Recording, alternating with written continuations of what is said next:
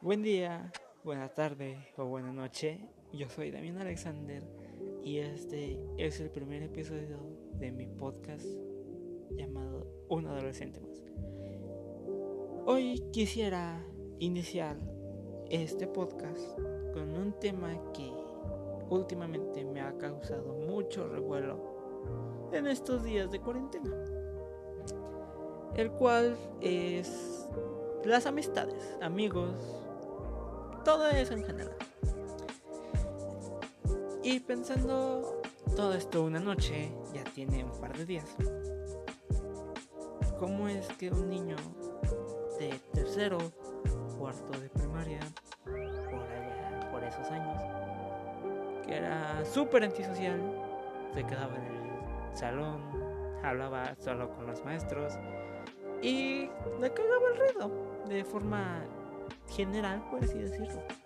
Pasó a ser un chico de 17 que le habla a todo su salón, que son aproximadamente 40 chicos. No se puede estar quieto y no le gusta mucho el silencio. Pensando en todo eso, fui recordando mi trayecto sobre cómo fue, cómo fue mi proceso de hacer amigos. Bien recuerdo que tercero y cuarto de primaria no hablaba con nadie. Me daba mucha, mucha pena hablar con personas nuevas. Y era el típico niño que se quedaba en el salón y, y se trababa demasiado. Tengo videos de mi mamá que me grababa que estaba hablando y me trababa demasiado. Y actualmente aún me sigo trabando, pero solo si me si me pongo demasiado nerviosa o si hablo mucho y demasiado rápido. Me acuerdo que en quinto de primaria, por alguna extraña razón, le empecé a hablar a un chico mayor que yo por un año. Mi mejor amigo de esa época llamado Yair. Empezamos a hablar porque me preguntó de mis gustos musicales. Y de ahí empezamos a entablar una amistad y después con otro chico llamado Diego y así y de un año para otro mi vida cambió completamente que le hablaba tanta gente de tan de tantos lugares distintos que era súper extraño para mí en esa época el, el decir ah, mamá ¿me llevas? ¿a dónde? es que me invitó un amigo eh, que me invitaban a fiestas, a lugares. Es, era súper extraño para mí en ese entonces el, el que me dijeran, vente, vamos, no, pues, te invito a mi casa. O en el recreo. Y de ahí, como que me solté más. Le hablé a otras personas y así hasta que en sexto de primaria ya era una versión diminuta de lo que soy actualmente. Un chico del que no se cansa de hablar con alguien que valora la, la gente que se queda después de tantas idioteces y estupideces que hago y digo. Ese chico ha madurado. No tanto, pero sí. Y se ha transformado en alguien que no se cansa de hablar. Siempre tiene que estar hablando con alguien. No se puede estar quieto. Ama el ruido, ama la, música, todo eso. Y es algo que es muy para mí es una parte de ser. Si me quitan, si me quitaran eso es como quitarme mis cuerdas vocales, literalmente es lo que tendrían que hacer para que yo volviera a ser ese chico. Y ahora estoy feliz. Antes, no te voy a mentir, también lo era, pero era más como llegar a mi casa y jugar con mi hermano y ya. No era nada interesante en la escuela después de eso me puse a analizar que si realmente es malo tener amigos. Claro, dentro de todo esto siempre va a haber sus, sus excepciones. Y hay más. Claro que hay más excepciones que amistades malas o amigos malos. Pero siento que el clasificar a un amigo como malo depende de la percepción que tengamos de él. Si, yo tengo un amigo y me presenta a otro de sus amigos y es así súper ojete con él, o lo trata más culero que yo, yo voy a decir que esa es una mala persona. Y a lo mejor ella lo puede, esa persona lo puede ver de una distinta manera. Yo no seré alguien el que diga que eso está mal, porque depende de la percepción de cada uno. No es como que yo sea una verdad absoluta y tampoco lo quiero ser, obviamente. Es algo que con el paso del tiempo he desarrollado y que he comprendido. Aunque tú en tu sano juicio y más personas lo vean así como, como algo malo, si esa persona no lo ve o ya se acostumbró, hay que tratar de redirigirla, por así decirlo, o hacer que abra los ojos. Y después de eso, en una madrugada vaga, sin nada que hacer, sin poder dormir y escuchando música de Yoyi, de Oliver Tree, de Cuco, me puse a analizar las ventajas y desventajas de los amigos. Pero volví a lo de antes. Es muy subjetivo el decir qué ventaja y desventaja tiene una amistad. Pues supongamos dos casos, que son de los que yo he visto más. Una persona súper trabajadora, no habla con nadie, casi no tiene interacción social, por así decirlo. Se empieza a juntar con otra persona. Y esa persona es... No va bien, pero tampoco va mal. Es un tipo de 7, 6, 7, 8. Dejemos en 7, 8. Y el chico con el que se empieza a juntar es de 9 y 10. Más allá de que le pase la tarea o le ayude, muy independientemente de eso, el chico de chico o chica o chique de 9 y 10 empieza a bajar su rendimiento. Y empiezan a decir que es por sus amistades. Y me, me he dado cuenta de que en varios casos es cierto, por sus amistades llega a bajar. Porque son malas influencias. Pero hay otros en los que no. En los que el chico que no hablaba con nadie se encariña tanto y le toma un tal afecto que se olvida de todo lo demás. Claro, el otro, el otro sujeto se da cuenta de esto. Y si es una buena persona, tratará de que se vuelva a apurar. Pero si no, a él le da igual. Y ahí son dos casos distintos en un mismo caso. Creo que ya me revolví, lo revolví, pero creo que es el tema con que quiero tocar muchas veces no es por la persona en general con la que se junta, sino porque se encariña o se envicia con la interacción social y ya no sabe qué, qué más hacer, se enfoca en eso. Y particularmente el otro caso, yo me identifico más con el segundo, es que le encanta trabajar con personas. O sea, el chico no va mal ni también, o sea, es, es como en el anterior caso, siete, ocho y ya, pero llega un punto en el que se empieza a juntar con chicos, bueno, con un grupito y empieza a subir. ¿Por qué? Porque siente que es algo necesario. Porque es como de, ok, hay trabajo, lo quiero acabar, hacerlo bien para no repetirlo y pasar ese tiempo que me queda con mis amigos y empieza a subir su rendimiento. Y en el caso contrario, se junta con los que no hacen nada, su rendimiento empeora. Y he, he participado en ambos casos. He mejorado por ciertas personas y he empeorado por otro tanto de personas. Y de ambas experiencias he sacado cosas buenas y cosas malas que actualmente me sirven demasiado. El saber identificar cuáles son las intenciones de una persona es, es este algo que me sigue siendo algo difícil, pero ya es algo más sencillo. más sencilla en el sentido de que ya sé identificar qué persona me hace bien y qué persona me hace mal. Eso es algo que ya es un poco más sencillo para mí. Lo difícil es saber bien cuáles son sus intenciones, porque ahorita con esta nueva normalidad, la confianza de ciertos grupos sociales, principalmente en el que yo tengo con mis amigas, siento que se ha visto reducido.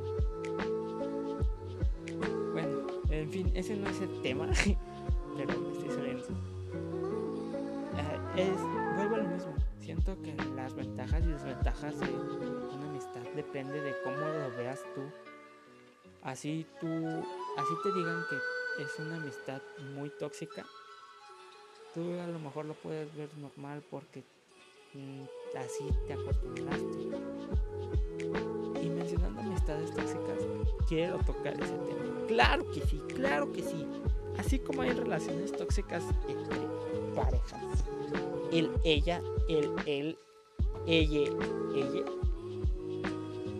También hay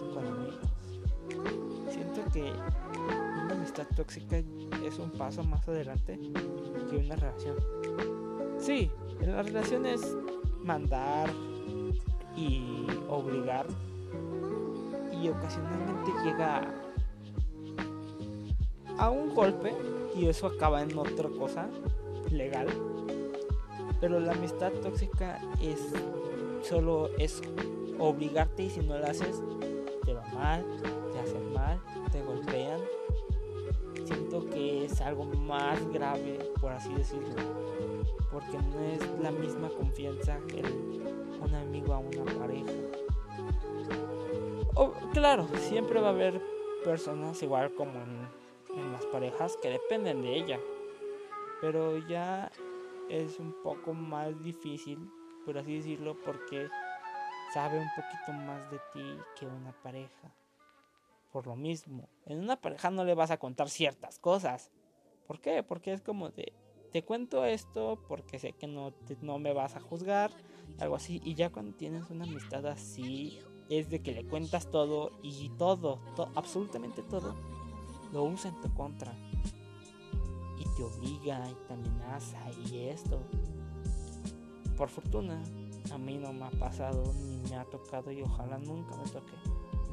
Pero apuesto a que más de una persona de las que me esté oyendo o quizás conozcan a alguien que sí lo ha vivido y sabe que es muy, muy feo el ver que tu amigo, la persona en la que confiabas, te está haciendo eso.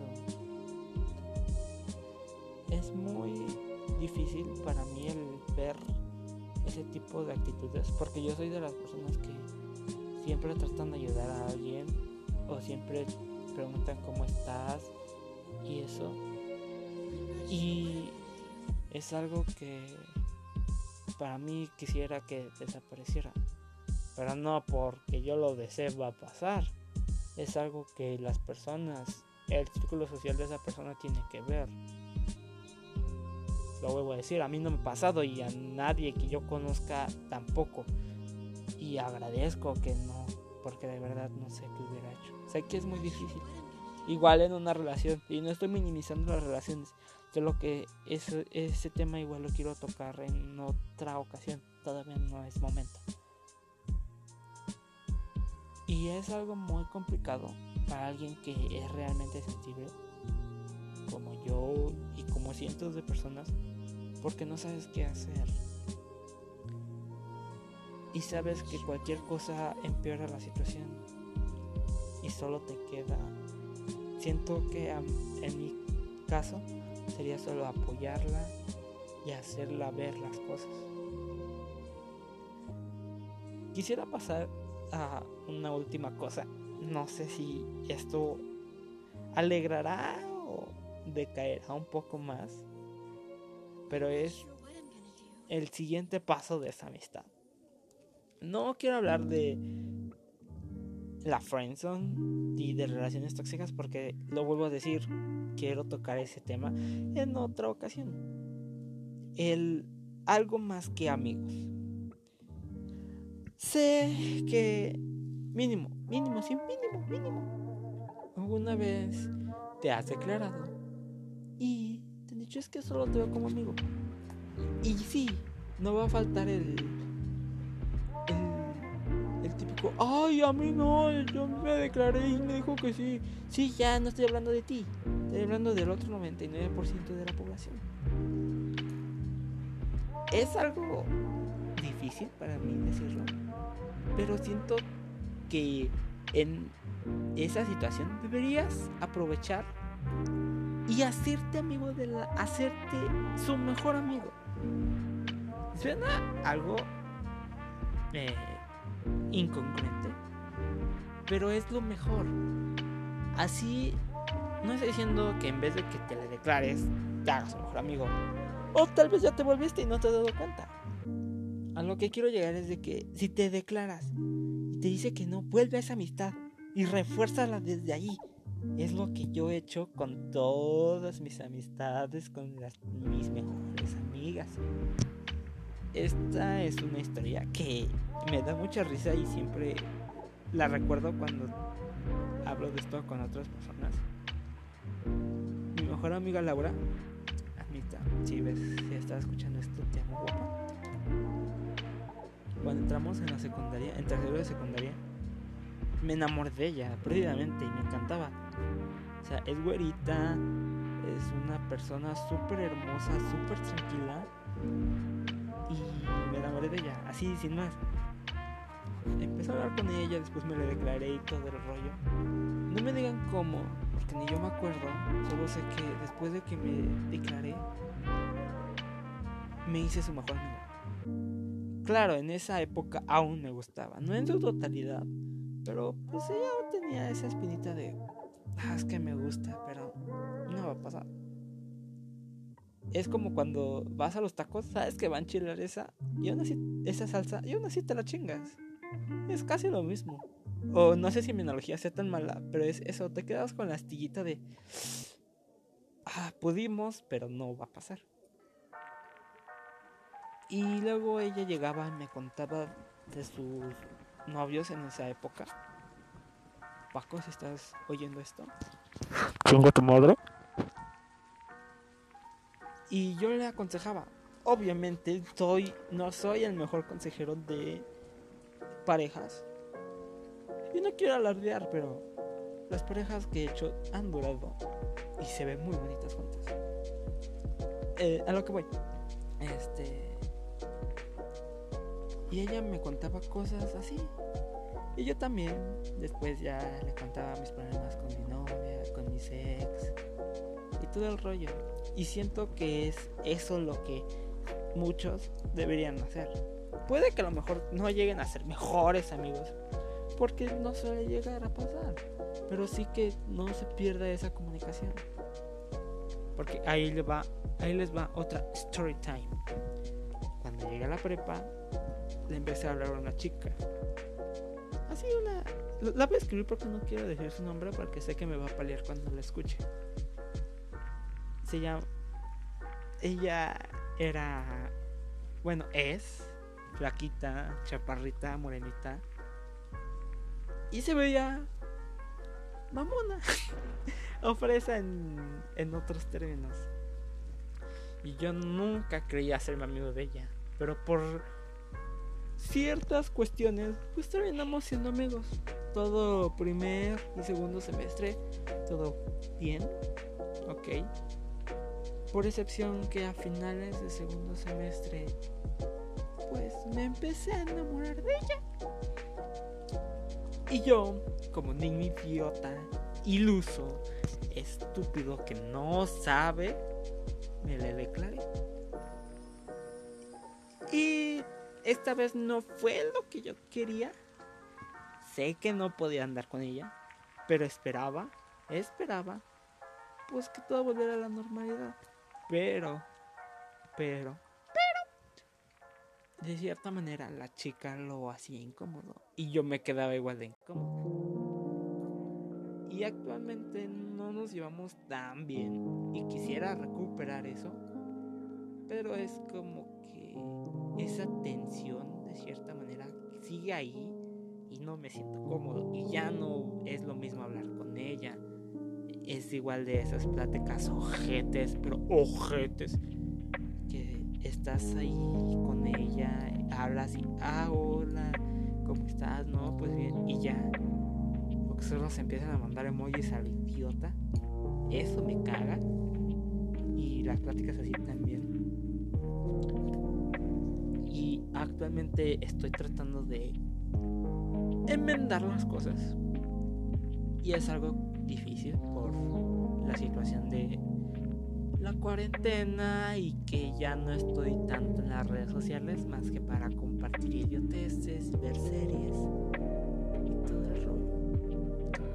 Pero así como hay casos en los que se ve beneficiada la amistad porque te le declaraste y trataste de arreglar las cosas.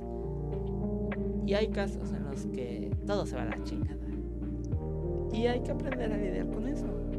Actualmente siento que somos una generación, por así decirlo, los que están en tercero de, de secundaria, prepa y el primer, segundo año de la, de la universidad, si no me entendieron. Eh, siento que somos una generación que puede lidiar un poco más con esto porque tenemos por delante una generación que no es muy adepta a la tecnología y una generación que viene que es muy pendeja. Que... Sí, muy pendeja, no quiero decir otra cosa. Es algo que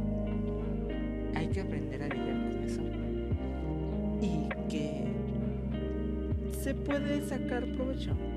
Puedes conseguir una mejor amiga, un mejor amigo, o hacerte mejor amigo de el ex Xbox.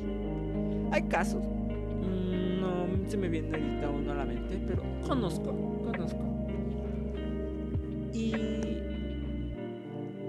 es la reflexión que hoy quiero dejar. Mm, ya son casi 24, 23 minutos hablando. Y quisiera dejar esa reflexión. Si la cagaste, trata de arreglarlo. Y sí, va a haber casos en los que no se puede arreglar y será mejor arrancar el problema de raíz. Ojo, depende de la persona también. No es como que tú quieras y la persona no quiera. También hay que saber ver eso. Así que arreglar o no arreglar, esa es la cuestión. Espero que les haya gustado y nada, adiós.